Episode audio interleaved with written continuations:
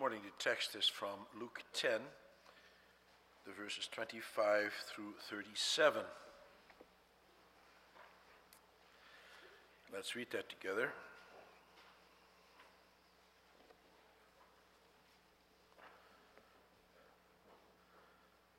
On one occasion, an expert in the law stood up to test Jesus.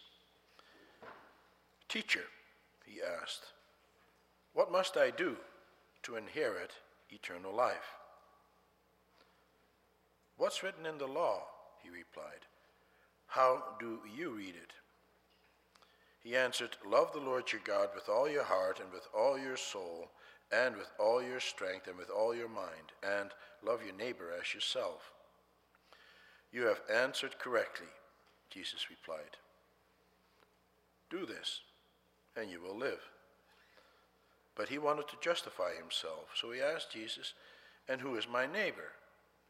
In reply, Jesus said, A man was going down from Jerusalem to Jericho when he fell into the hands of robbers. They stripped him of his clothes, beat him, and went away, leaving him half dead. A priest happened to be going down the same road, and when he saw the man, he passed by on the other side. So too a Levite, when he came to the place and saw him, passed by on the other side. But a Samaritan, as he traveled, came where the man was, and when he saw him, he took pity on him. He went to him and bandaged his wounds, pouring on oil and wine. Then he put the man on his own donkey, took him to an inn, and took care of him. The next day he took out two silver coins and gave them to the innkeeper. Look after him, he said, and when I return, I will reimburse you for any extra expense you may have. Which of these three do you think was a neighbor to the man who fell into the hands of robbers? The expert in the law replied, The one who had mercy on him. Jesus told him, Go and do likewise.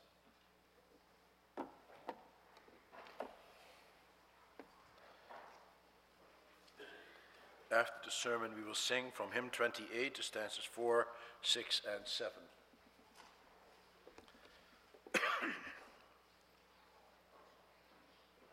Beloved congregation of our Lord and Savior Jesus Christ, brothers and sisters, do you realize how hard it is to give someone insight into his behavior when he does not want that insight? That's next to impossible, for such a person is blind, and this is especially the case when he thinks that he is an expert in the very area in which he needs to be corrected for he thinks that he has all the answers. He thinks that instead of him having to be corrected, it should be the other way around, namely, that people should come to him for correction. After all, he's the expert. Such a person is certainly not receptive to instruction, especially not from someone whom he considers to be inferior to him. Man is proud and stubborn. He does not want to appear weak.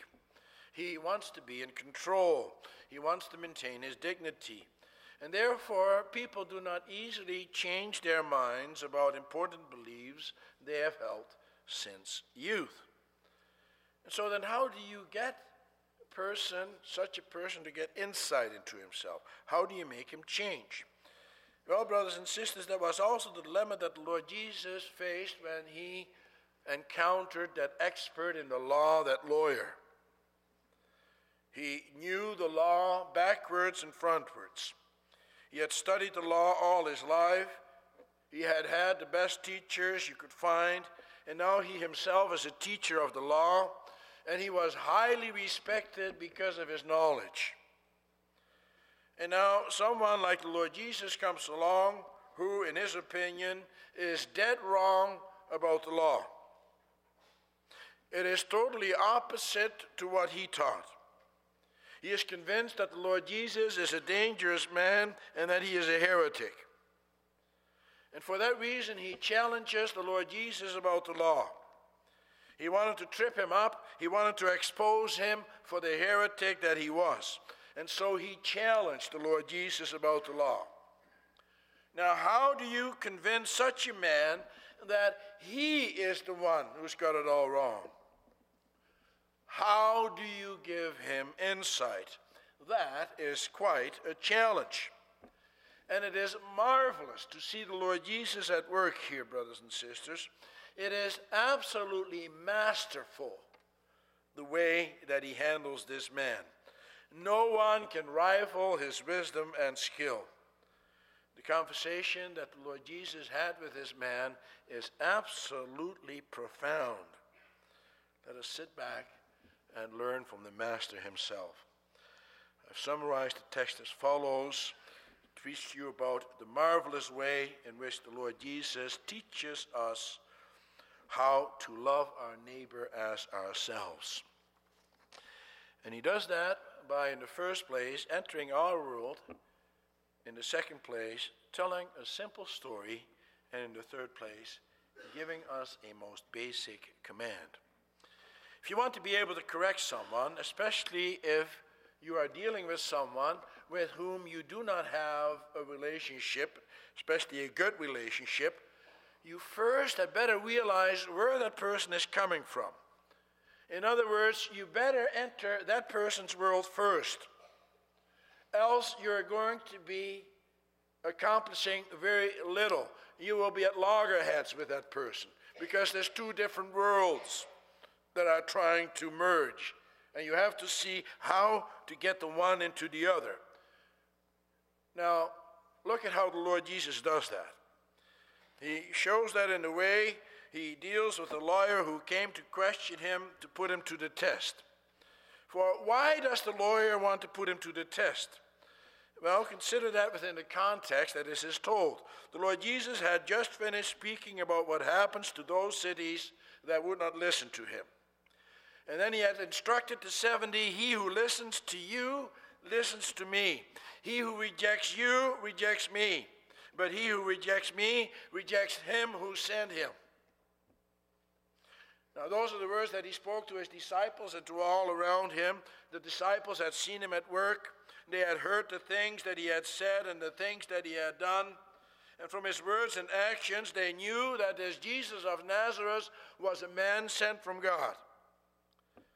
At this point, there are still quite a few things that they don't understand about his mission on earth, but that much they knew. They knew they had to listen to him, and they knew that the same thing would happen to them as what would happen to those cities that did not listen to him. This lawyer didn't know that. From Christ's words, he concluded that Jesus was against the Jews, that he did not love them and therefore that he did not keep the most basic law, the law of love. For he would condemn those who would not listen to him. And so the lawyer is convinced that Jesus is an impostor, a heretic, a dangerous man. And so, in a clever way, he wants to expose him and discredit him. And so he asks him a question Teacher, what must I do to inherit eternal life. First of all, note the way in which he addresses him. He calls him teacher. It's a title of respect. And the man also stands up. That is another show of respect. And he feigns this respect in order to disarm, to disarm him, and in order to make the others think that he has some regard for him.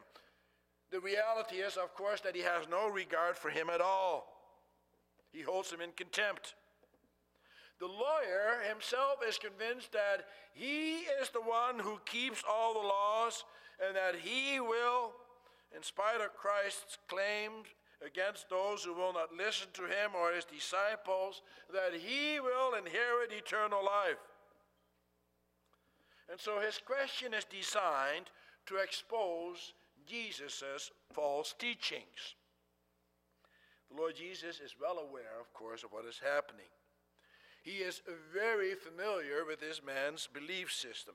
He knows how he thinks.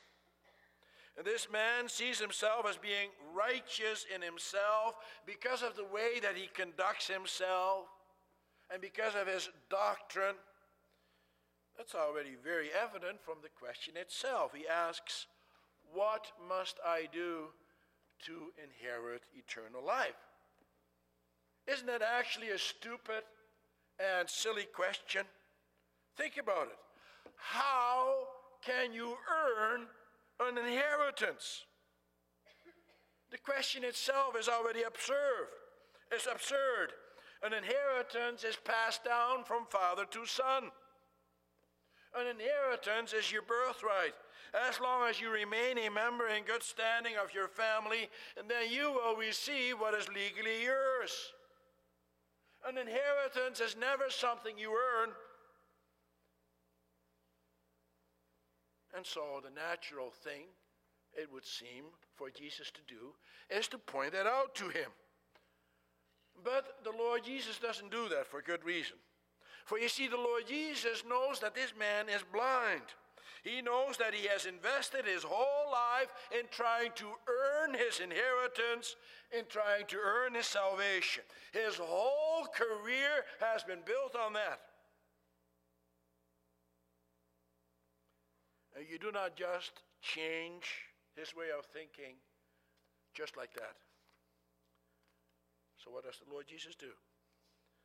Well, he takes a starting point in the lawyer's belief system.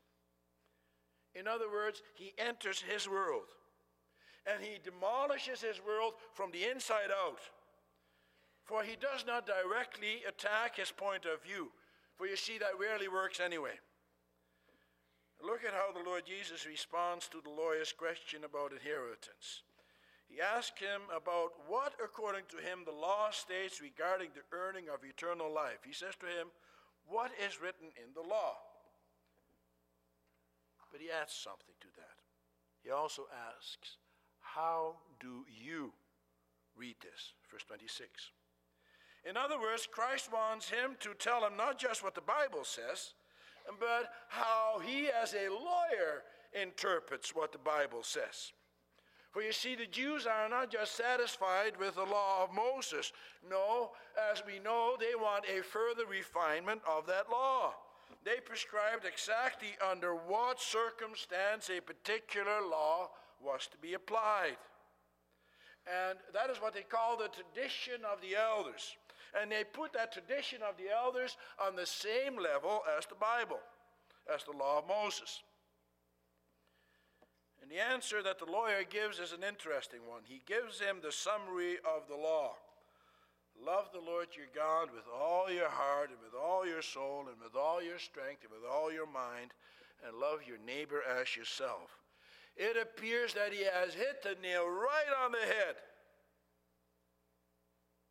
And you see that the Lord Jesus also acknowledges that, for he says to him, You have answered correctly.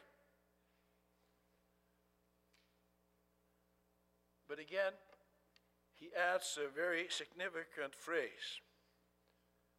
And the meaning is not lost on the lawyer. This lawyer is not a stupid man. Jesus says, Do this and you will live.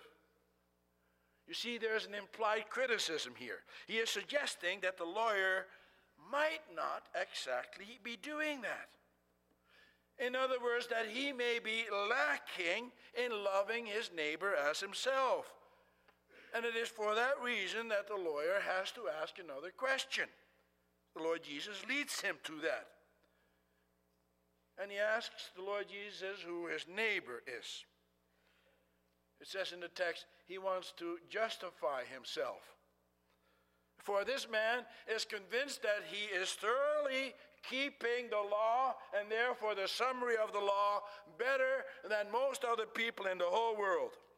Certainly better than the Lord Jesus, who would have whole cities of his neighbors, of his fellow Jews, of his brothers destroyed because they would not listen to him. And he wants to force the Lord Jesus to come to that conclusion as well. The problem, of course, with the lawyer's approach is that he does not do what the lawyer does, namely to consider where the Lord Jesus is coming from.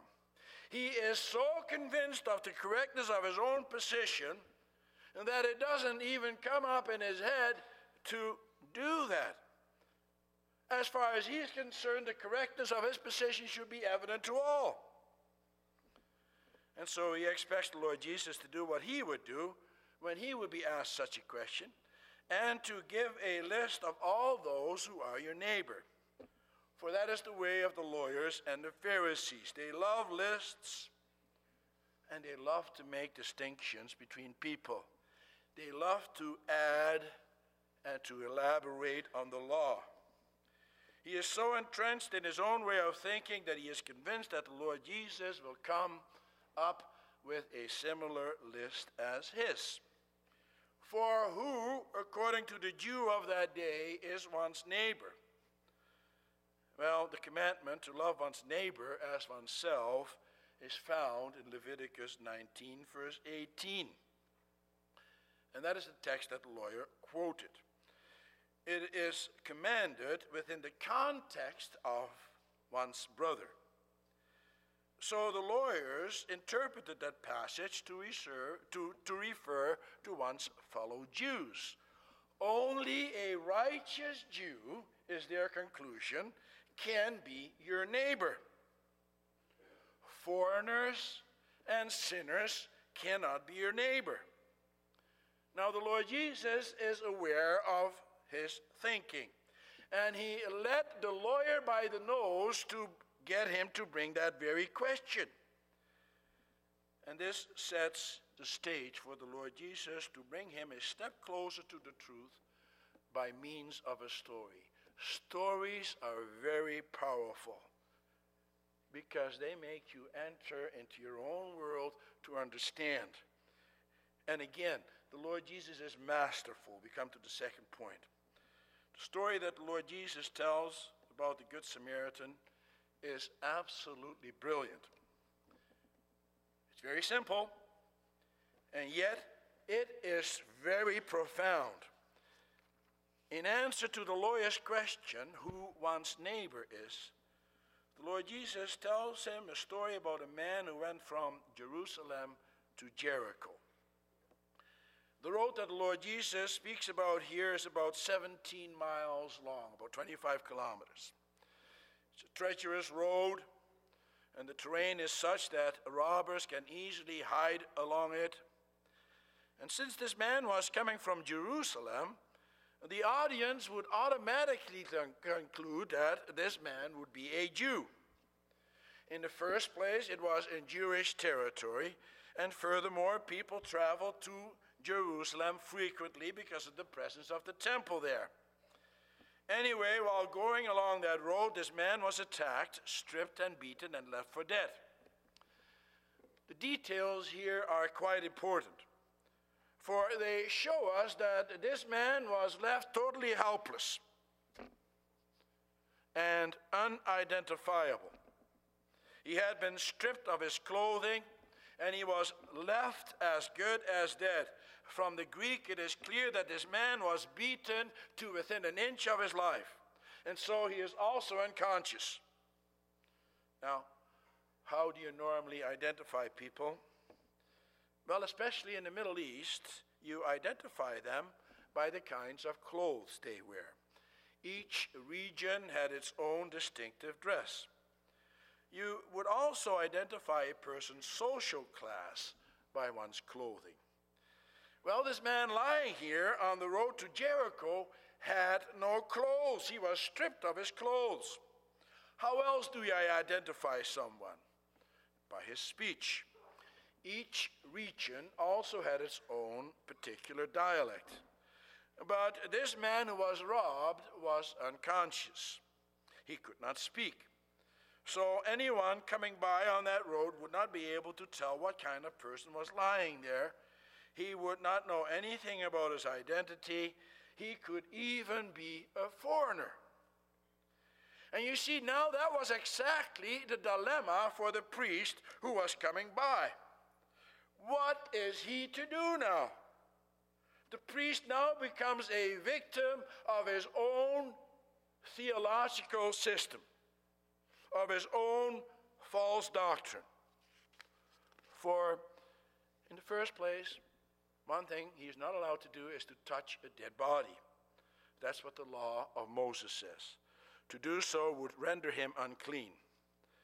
But the Pharisees added many other stipulations to that law. According to the oral tradition, a devout Jew, in order not to be defiled, cannot be within four cubits of a dead man.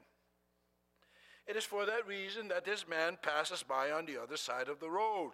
Just in case he was dead, he did not want to be defiled. For do you know what an ordeal it would be for this priest to be if he were to be defiled? That would mean that he would have to go back to Jerusalem and then he would have to go there through the purification process. And that process was time consuming and costly, for it included the purchase of a red heifer, which would have to be reduced completely to ashes. And the ritual itself would take a whole week. And in second place, even if he was still alive, he was not even allowed to help. As we saw, a law abiding Jew would only be allowed to help his neighbor. And that's a fellow Jew. And in this case, the priest does not know the identity of the man. He does not know whether he is a Jew or a foreigner. For once, foreigner according to the tradition of the elders, is only, or one's neighbor, according to the tradition of the elders, is only a fellow countryman.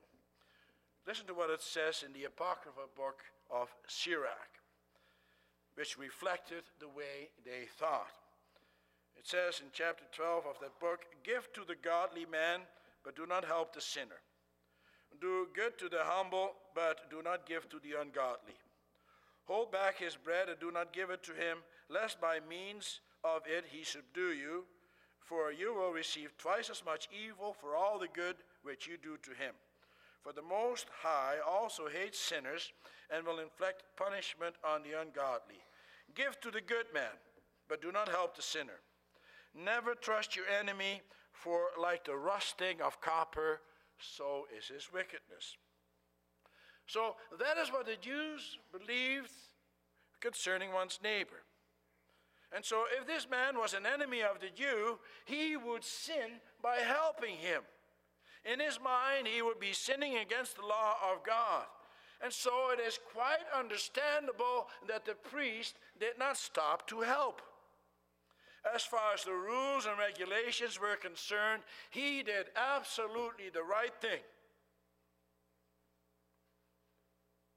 the Lord Jesus now brings the story one step further. He now introduces a Levite. A Levite is not as much encumbered by the rules and regulations, and the repercussions for him would not be as severe. However, also he does not stop to help. He does not want to be inconvenienced either. And not only that, he too does not know whether or not he is dealing here with a fellow Jew or with a despised foreigner. He does not want to transgress the law either. And furthermore, he doesn't know if the robbers are still around. It's better to be saved than sorry. And now the Lord Jesus adds an unexpected element to the story. He introduces a Samaritan. A Samaritan, although close in race and proximity, is hated more than all other foreigners. There's a great hatred between the Jews and the Samaritans, and it is a hatred that has developed over the many centuries. The Jews hated them as much, if not more, than even the Edomites and the Philistines. That's clear from the writings of Ben Sirach, one of the sages whose sayings came to be as authoritative as the scriptures. He stated, There are two nations that my soul detests. The third is not a nation at all the inhabitants of Mount Seir and the Philistines, and the stupid people living at Shechem. The latter, of course, refer to the Samaritans. And now the Lord Jesus makes one of those hated Samaritans the hero of the story. For what happens in the story, the Samaritans comes by who does exactly the opposite of what the priest and the Levite do. He has compassion on the man. The word that is used in the text for having compassion is a very strong word. He is visibly moved by this man's deplorable condition. Although the Samaritan cannot be sure of the identity of the man either, he assumes that he is a Jew. After all, he was in Jewish territory on the road between Jerusalem and, and Jericho. Now, please remember that the Samaritans' contempt for the Jews was as great as the Jews' contempt for them. They hated the Jews as much as the Jews hated them. Nevertheless, he overcame his feelings of hatred and stopped to offer assistance. What does he do? Well, he binds up his wounds, pouring on oil and wine, and then he put the man on his own beast and brought him to an inn to take care of him there. He even stayed with him overnight, for he did not leave until the next morning. And before he leaves, he gives the innkeeper some money to make sure that he is looked after and promises to make up the difference if that does not turn out to be enough for his care. The significance of these acts are great. For we must place ourselves into the mindset of that day and of that culture. For the Samaritan to do what he did was very unusual and very brave. For please consider the Samaritan likely had to travel to Jericho to find an inn. For from antiquity we know that there probably were no inns on that road. Whatever the case, wherever he had to bring him, he will have been in enemy, enemy territory that is among the Jews. What do you think it would have looked like to the Jews for this Samaritan to ride into town with a badly beaten, half conscious Jew, Jew on his donkey. The Samaritan endangered his very life by his actions. For the Jews were likely to assume that he was somewhat responsible for the man's demise and deal with him accordingly. And you may say, well, that's not logical, for why then would he carry him into town and look after him? Hatred, however, is not rational. Let me give you somewhat of a cultural equivalent scenario and translate this into our American culture of the last century. Suppose an Indian were to come into a western town with a scalped white man on the back of his horse, checking into a room over the local saloon, and staying the night with that white man in the same room with him. An Indian so brave and foolish would be fortunate to get out of town alive even if he did save the white man's life.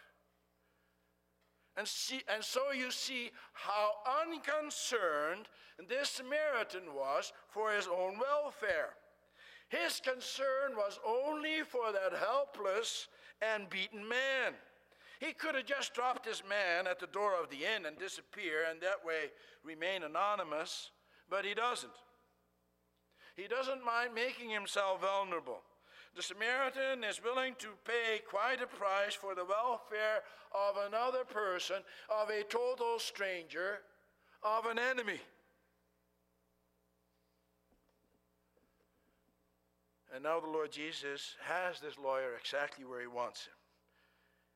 He asks him, Which of these three do you think was a neighbor to the man who fell into the hands of robbers?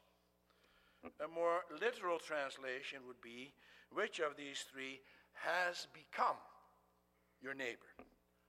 For that is what it says in the original Greek. And that is the very point that the Lord Jesus also wants to make. One's neighbor is not someone whom you define beforehand. That's what the Pharisees do. No, your neighbor is he with whom you come into contact, no matter who he is, even if he is your arch enemy. When you meet a needy stranger, then he has become your neighbor. And now the lawyer has to give the obvious answer the Samaritan has become the neighbor. But the lawyer cannot bear to mention him by name. He says, The one who had mercy on him.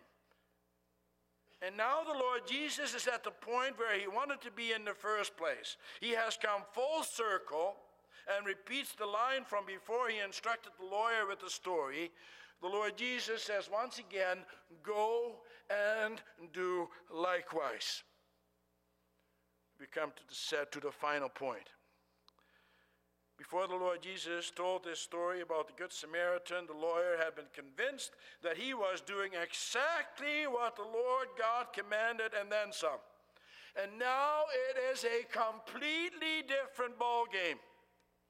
The Lord Jesus has reinterpreted for him who one's neighbor is. One's neighbor is that person whom the Lord God puts on your path, even if that is your hated enemy. That, brothers and sisters, is quite profound. That is a totally new picture for that lawyer.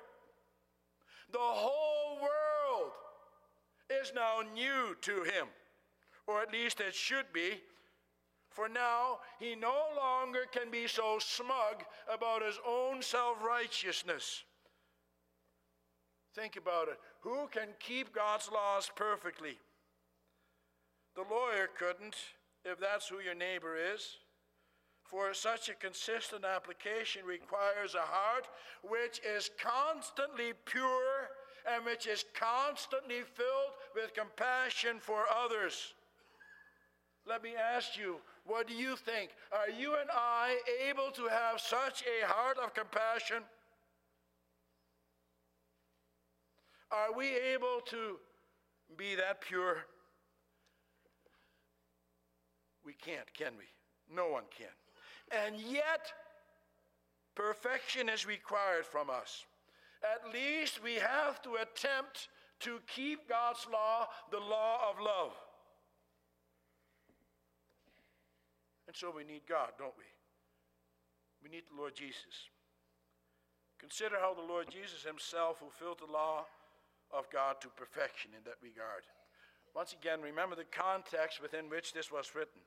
In Luke 9, verse 51 and following, we read that the Lord Jesus himself, just prior to this, experienced the rejection of the Samaritans. For they would not allow him to stay in their village. Yet now, just after this has happened to him, he does not shrink back from putting the Samaritans in a good light.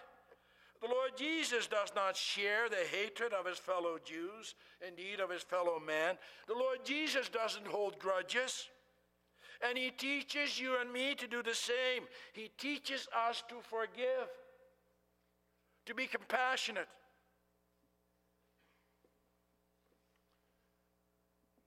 That begs me to ask you a question. How do you treat those who have become your neighbor? Do you hold grudges? Do you treat some people with contempt? Are you kind to those in the household of faith? Are there certain people here in this building that you can't stand? And what about in your own home? Are you kind to your children, to your wife, to your husband? Do you love the one child or grandchild as much as the other? Do you play favorites? Do you have lists of family members that you like more than others? Well, that's sin. Your family members are your closest neighbors. And what about outsiders? Are you a racist? Do you think that you are better or superior to others? Do you think that if you're not Dutch, you're not much? Even if you say it in joking, do you know how hurtful those remarks are to other people? Do you think that others are the authors of their own misfortune because of their incompetence or that they are beyond help or not worthy of help? How do you treat others? And this parable of the Lord Jesus is not just meant for that lawyer. No, it's meant for me and for you. There's another element here, a very important one. whose actions do the actions of the Samaritan resemble? Wouldn't you agree that this is the Lord Jesus' actions? And no doubt that will not have been lost on the lawyer and all those who are listening. The very things that the Samaritan was doing, the Lord Jesus was doing as well. He bound up the wounds of those who were smarting, for he healed the sick and the lame. That's why he came. He had compassion on the downtrodden of society, and he made himself vulnerable while doing so. He risked his life for the sake of others, even his enemies. In the story of the Good Samaritan, the Lord Jesus is ultimately pointing to himself. Those who believed whose eyes were opened understood. Do you understand? Do you also see that as a child of God, you are to do likewise? Brothers and sisters, boys and girls, we're all stubborn people. We're set in our way. We have many ways in which we justify ourselves, our thinking, and our actions. But the Lord Jesus always challenges you and me to rethink them he challenges us to realize the exacting demand of His law. And so to be driven to that law, and so to be driven to Him. For as you know, we cannot keep the law. And so we have to throw ourselves at the feet of the Lord Jesus. He is the Good Samaritan. He will heal us, He will make us whole, for He has paid the price for you and for me. And that is the position that he wanted that lawyer to come to. He wanted him to come to the truth. He wanted him to come to Christ. He wanted the lawyer to seek his salvation, not based on his own works, He wanted him to repent. It doesn't say whether or not he did repent, it doesn't appear that way. And if he didn't repent, it would be because he did not want to concede his own sinfulness and the wrongness of his own position, even though the truth stared him in the face. The truth is now staring you and me in the face as well. Live according to that truth, and then your position will be the same as the Lord Jesus' position. It is the position which indicate that you are a legitimate child of God to whom has been given the wonderful inheritance of eternal life. Amen.